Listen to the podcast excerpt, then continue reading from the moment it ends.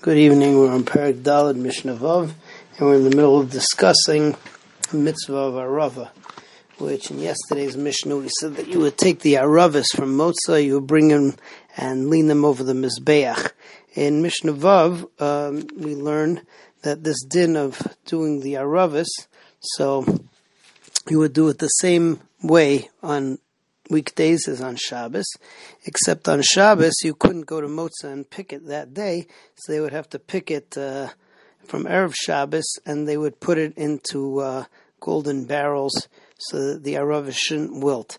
Um, then you have a shita here Rabbi Yochanan ben Beroika, who holds that the whole practice was not done with Aravis, but rather with uh, palm branches, with uh, branches of Dekel, Chariyo Shel Dekel, and uh, he also brings that just like we bang the aravis, so they would bang these palm branches, and uh, the day of smashing the aravis or slash uh, tekalim was called chibut charios because uh, that's the day that you would um, bang the uh, palm branches. We, of course, bang the aravis.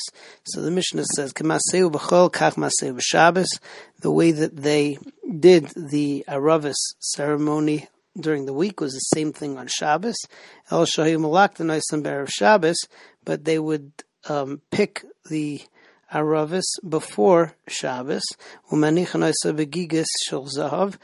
they would put it in a barrel of gold, so that they shouldn't wilt. Rabbi Yochanan ben Beroika, Rabbi Yochanan ben Beroika says, It wasn't Aravis, they would bring palm branches. And they would bang them on the ground and on the sides of the Mizbeach, or on the sides of the Mizbeach. And that day, which is, uh, he's referring to the seventh day, but it was really every day they used to bang the palm branches. So it was called Yom Chibut Charias, the day that we bang the palm branches. Uh, Mishnah Zayin tells us that as soon as uh, the ceremony of Aravis was finished on Hoshana Rabbah, so then a celebration broke out um, the older people would grab the lulavim from the kids. Um, not sure why exactly that's that was the way of showing simcha, but that's what they did. And uh, they also would eat the esrogim of the katanim, either because if they're just of katanim, so then uh, you're allowed to eat them because they weren't huksal mitzvasan. Or a second shot is that they used to eat their own esrogim, but they would have to wait until uh, Yantov was over, and then you wouldn't have a, a problem of something which is huksal mitzvasan.